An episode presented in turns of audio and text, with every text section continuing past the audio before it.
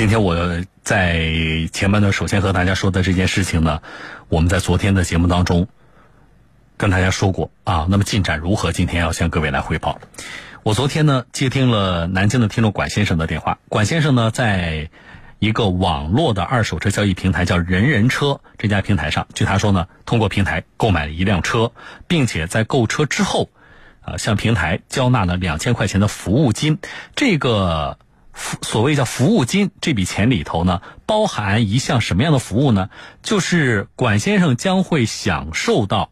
平台对他所买的这辆二手车所提供的一年或两万公里，先到为准啊！一年或两万公里的车辆质保的服务。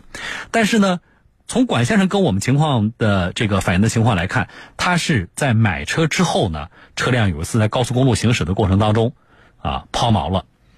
那么抛锚了之后呢，他说也给这个人人车平台打了热线，说应该怎么办。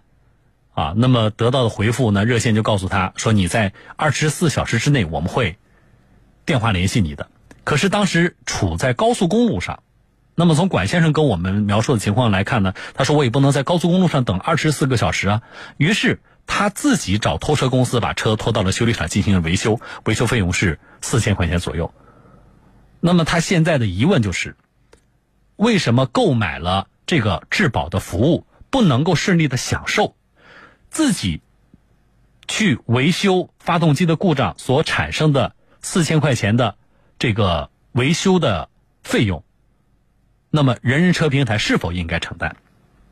好，我在昨天的节目里边呢，连线的是谁呢？连线的是经手这笔业务的啊，人人车在南京公司的一位姓王的经理。但是我们几次跟这位王经理。希望就此事进行沟通，啊都没有结果，啊王经理拒绝就这件事情做任何的回应，所以呢，我们把这件事情呢正式的向人人车这个网络二手车平台的总公司做了反映啊。接下来我来连线的是人人车总部的一位公关部的韩经理啊，韩经理您好。哎，主持人你好。啊，呃，事儿我就不再重复了，您都知道了。对，我听到了。啊，那么呃。咱们一定是内部，你们也做了调查，到底是怎么回事啊？呃，是这样的，主持人，我跟您解释一下，也跟咱们那个听众朋友说一声，就是我们在后台查了一下，管先生确实，呃，在我们平台约看过车，他确实看过一辆车，但是这辆车并没有成交。嗯，就是他看完以后，可能对车价也好或者车况也好不满意，他并没有买我们平台的这辆车。嗯，然后管先生所反馈的就是出问题的，他现在。有的这辆车并不是通过我们平台进行交易的，嗯呃，我们在后台查不到这个车的商家记录，也没有相应的电子合同。就是如果在我们平台交易的话，会签一个电子版的合同。嗯，然后呃，管先生是没有这个电子合同的。另外就是我刚才听您提到有这个两千元的服务费。嗯，呃，我们公司的账户也没有收到管先生的这两千元的服务费。然后，嗯，呃，我们平台首先就是在你公司的这个服务项目里边。是否存在这两千元这个服务费这个项目？呃，有的，就是我们平台提供给用户提供这样的呃二手车的这个交易的服务，会向用户收取一定的呃服务的佣金。嗯，然后一般都会在我们整个这个车辆的展示页里面会有。嗯，一般是四个点，就是百分之四，然后最低是三千五百元。嗯，那从我比如说两千元，对，比如说如果我。是你的客户的话，那么我如果想购买你的这个服务的话，我比如说这不管是两千还是三千五了，我这个钱应该打到谁的账户里？呃，我们公司的账户应该是。那也就是说，如果我打了你人人车你们公司的账户里，你应该是能够查得到的这笔交易的存在。但是你现在是查不到。还有，呃，不光是钱的，还需要有电子合同，需要签合同的，就是需要跟呃人车需要跟卖家以及需要跟。管先生，三方签一个三方的协议，嗯，然后我们去跟管先生联系过几次，也跟客户解释过，这个车不是在我们人车平台交易的。然后管先生签的协议也跟人车，就是他们签的那个买卖合同里边也没有人车的任何字眼。那也就是说，你们你们现在呢，车不是你们平台卖出去的，然后呢，合同也没有签。然后呢？呃，当然，服务费也没有进到你们平台，是这个意思，对不对？对，是的，是的，是的。好，来，韩经理，我们不急啊，我，我们跟当事人核实一下。管先生，您好。哎，你好，管老师。管先生，以上韩经理说的你也都听到了啊。嗯。嗯，有什么你要说的吗？他说的几点是不是属实的？呃，第一点，他讲的这个电子版合同，你们那个叫人人社的业务员，就是什么所谓的王经理，他没有跟我讲说要签电子版的合同。那你跟我说，不管是电子版还是纸质的，你在这个过程中有没有签过合同？欠过一份定金的一个一个合同。那你有看那个，比如说收款方就定金嘛，对不对？那收款方是谁呢？这定金他是退还给我的。对，不管是不是退还，就是当时签的收款方是跟王经理本人签的，或者另外一家公司，还是人人车？人人车上面写的人人车的一个那个就是定金的一个合合同纸单。但是你交的这个定金是定的，你当时在平台上看的一辆车，对吧？对对对。但是那辆车你最后没买。不，不不不，错了，我订的车就是这辆车，他们平台现在那个平台上面还能找到这辆车，但这辆车现在已经在我名下了。那我韩经理，我再跟你核实一下，就是现在我们听众管先生已经买到手的这辆车，到底有没有在你们平台上出现过登记的信息？因为我跟我们业务现在还能还能查到。就是现在你你你虽然已经买了，但是在人人车平台上你还能查得到，是这意思对吧？还能查到。那你截个图来。你截个图，你稍后发我微信上。我我有有有有截图，有截图啊，有截图没事咱们先说电话，然后你稍后把截图发来给我看，好不好？韩经理，我们收到截图，我转给你看。没问题，没问题啊，这个你要咱们核实一下啊。好，对对对，这是一个事儿。另外一个，管先生，我问你，你交那两千块钱买那个质保服那个服务的那个费用啊，你是打到哪个账户里的？就是那个叫他们业务员的账户。当时我问他的嘛，我说这个钱是怎么给你们？他说你直接转给我就可以了。我说。不需要转给你们公司吗？他说不需要，都是转给我们，因为我们在就是我原来在挂子挂子那个二手车网也买过的，嗯，他们都嗯都是打给个人的，对对对对对。韩经理，我觉得是确认了你这点是确认了您所所说的，就是确实没有进你们公司的账户。啊，那么车辆信息是不是在你公司的这个平台上确实出现过？那我稍后看截图，咱们拿事实说话，好不好？OK，好好好。然后韩经理，那我要再问一下，就是比如说我这个钱呢，呃，没签协议肯定是不正常的嘛，对吧？这个是是是。我还可能需要跟您再呃稍微确认一下。啊，您说。呃。款先生确实第一次在我们平台约看的是同类型的这款车，嗯，但是他买到的这个车是不是平台上这辆车，还需要再核实一下，比如说看一下车架号或者什么的。嗯嗯，对对对，我们先看一下，好不好？这个呃，我们看完之后，我们先不下定论，看完之后再说。对对对，这是一个。另一个就是说，呃，比如说我买了质保的服务，那我这个钱打给你的工作人员，我不管他是普通业务员还是所谓经理，这个是符合你们公司的内部管理的规定的吗？呃。呃，需要看情况，比如说，如果呃呃，用户当时没有刷卡的条件啊，或者是呃没有这个直接转账到公司的这个条件，嗯，啊，有可能会打给业务员，业务员再转给公司。但是正常情况下都是通过，比如说呃直接网银转账或者是 POS 去刷卡的这种形式。那这个钱王我们管先生打给你们那姓王的那个工作人员之后，也没有转给你们公司。那我就可以理解，其实这个，呃，这个交易的操作的过程当中，你的工作人员是存在不规范的操作的。对，有可能，这个我们需要再去核实一下具体的情况。你们有，就是在我们因为时间比较紧了，我昨天才，呃，把这个事情关注了，才。呃，通知到您可能知道会更晚一些，对吧？到您这里是的，是的。嗯，我我今天上午才跟咱们这边，呃，工作人员联系上。我昨天下午给咱们这边打电话，一直没有人接。好，我还是感谢 啊您的介入啊。没有没有，我也很高兴能够联系到你们总部的工作人员。那接下来就是你们会找你这位就是南京公司的这位王经理进一步的核实情况吗？对，我们会把这个事儿反映给公司专门的调查部门，我们叫廉政合规部门，他们会去具体调查一下中间到底是怎么样一个情况，是到底是有违规操作，还是有误会，或者是怎么样？嗯，好，那我现在只能假设几种情况啊，因为我们还没有看到照片，好不好？我假设第一种情况，现在管先生买到的这辆车确实在你平台上你们挂过这辆车的信息，甚至现在还能够看到。假设这个最终确认下来了。那么这件事情后续有可能怎么处理？呃，还是要看他是不是通过平台进行交易的。嗯，那假如说你们确实登记这辆车，我也是从你平台上看的这辆车，但是是不是通过你平台交易的，这个从我消费者的角度说，我也不好判断。反正是你们工作人员告诉我应该怎么做，那我就按照你工作人员告诉我的我就做了。明白您的意思，明白您的意思。嗯，那假如是这样呢？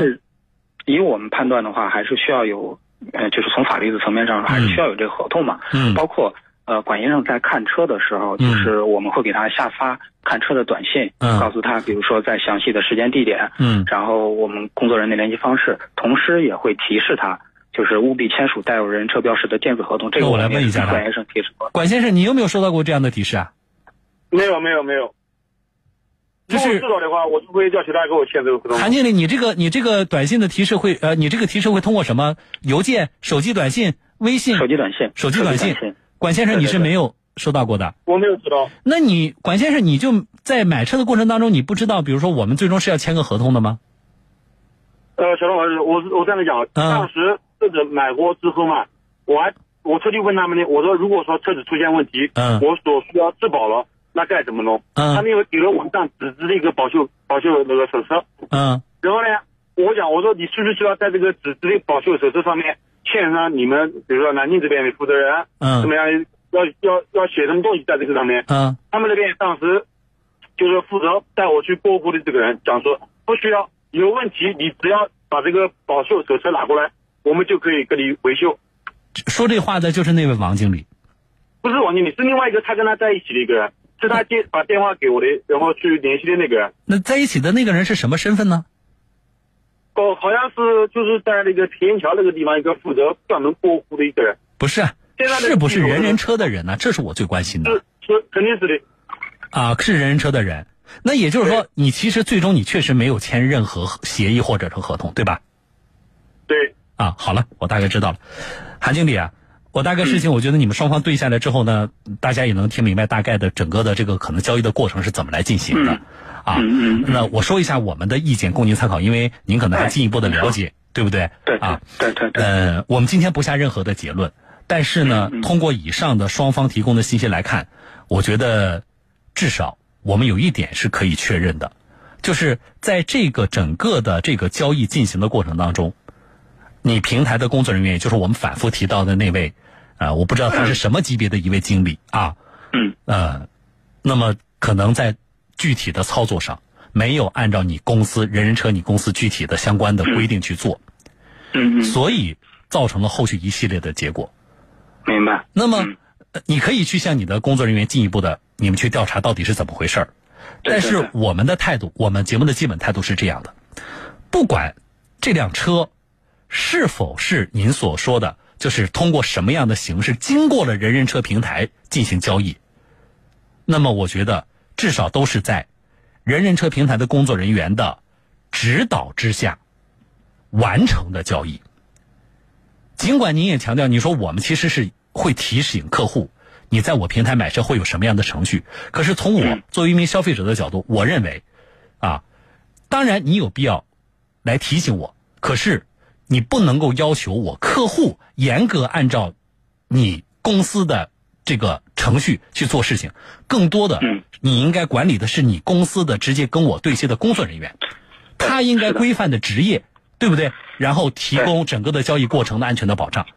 对，所以我觉得这点，如果我们能达成共识的话，那么未来你先调查，但是我觉得最终处理的结果一定是最大程度的我们对客户的利益去负责任。你说的对，好不好？是的，是的。所以，呃，我给您一些时间，然后您去调查，然后您把您的调查的结果和你们公司处理的意见，您来跟我说。因为我今天下午其实已经把这事儿反馈给我们的廉政合规部了，但是他们可能调查也需要一定的时间，但是我会尽快去催他们把这个事情调查清楚。好的，就像您说的，就是呃，用户的这个正常的、合法的。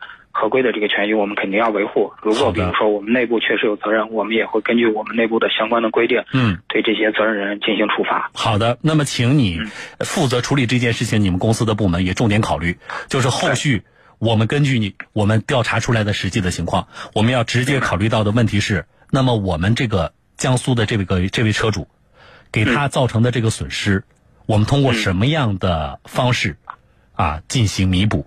我觉得。这个也是重点的，呃，你们后续调查完了之后需要考虑的问题。对，对，我们先看一下具体的真实的情况到底是怎么样，然后再再像您说的，就是看后续的这个呃处理结果到底怎么弄。好的，好，那么我等你的电话，好不好？行，嗯，好，也谢谢您，韩经理。哎，好，没有没有给您添麻烦了。嗯，好的，不存在添麻烦，我们共同把这个事情解决好啊。好好好，感谢您的监督。哎，好，再见啊。好了，我跟这个管先生也说到这里，呃，我们要给被投诉方时间和空间，请他把事情调查清楚。但是我说今天这通电话啊，双方就相关的细节进一步的对峙下来，非常有意义是。我们更确认了，在这个操作的过程当中，这个交易操作的过程当中，一些细节。我昨天在和大家说，我说，目前的为什么通过网络二手车交易平台在交易过程当中出现的消费纠纷比较多？我说了几种情况，其中有一种情况是什么？大家记不记得？就是这些平台他们所招募的分布在各个城市的。直接和我们消费者对接的这些工作人员，是一些什么人？啊，是一些以前没有在二手车交易的这个呃行业内从业过的人，还是说，是一些希望依靠这个平台，通过不规范的操作？去从平台从我们消费者那里去赚一笔的人，还是说他本来就是二手车车行的，或者说就是这个在这个行业里混饭吃的，只不过现在他变了个身份啊，自己的老本行干着，然后啊身上又增加了某二手车交易平台的某经理或某业务员的这个身份，这样他可以更好的去整合一些资源，当然。整合资源的过程当中，明明白白、规范的去赚钱没有问题。可是就怕整合资源的过程当中，你利用自己的专业的或者说对这个行当的了解，以及你手上有的所谓的这些资源，你在里边啊，对上瞒着平台，对下坑骗消费者。通过不规范的操作，自己把钱赚了，引发的纠纷是消费者跟平台的。我说这也是通过网络二手车交易平台交易发生纠纷比较多的一个重要的因素，就是人的因素。这些平台公司的总部远在北京啦、上海啦等等，但是他的业务分布在全国各地，他对于。分布在全国各地的他这些末端的工作人员的管理监管是无力的，对于这个平台本身有是有风险的，但是更多的这个风险其实是推给不管是卖车还是买车的我们的这些消费者的。那么，似乎我昨天说的这点，在今天啊，我们进一步了解这个事件之后，似乎就得到了印证。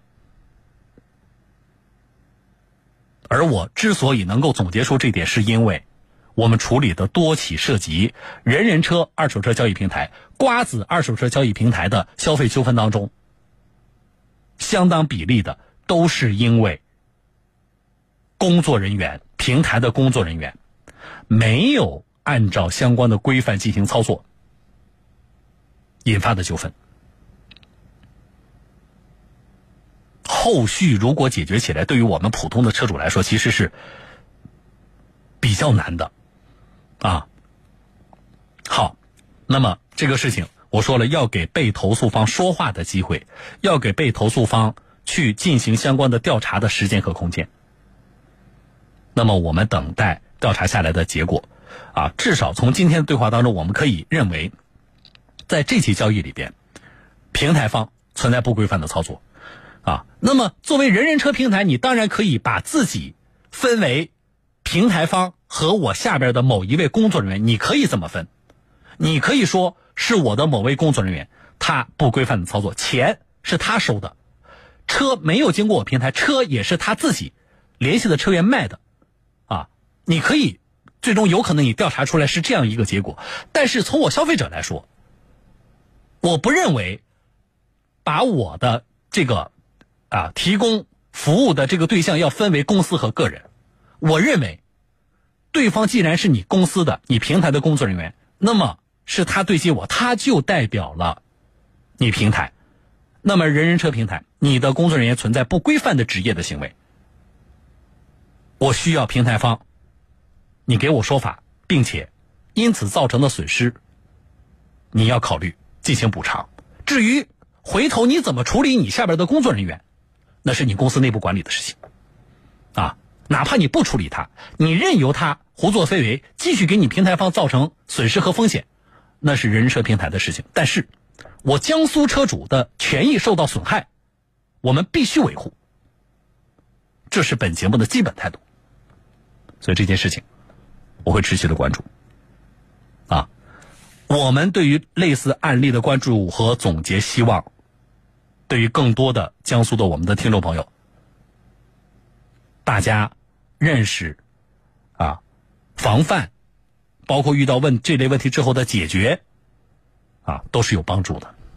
这是说的一点，另一点要做一个对比。我提到的人人车二手车交易平台和那个叫瓜子二手车交易平台。我们都处理过一些类似的消费纠纷，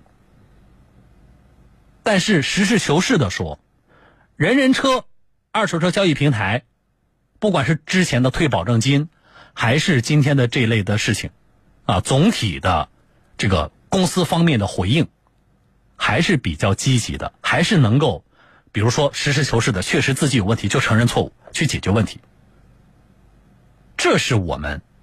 遇到的情况，但是反观瓜子二手车平台，做的要差非常多，面对媒体反映的问题，瓜子二手车平台至少在我们节目反映的问题当中，基本的态度就是不回应、不承认、更不解决。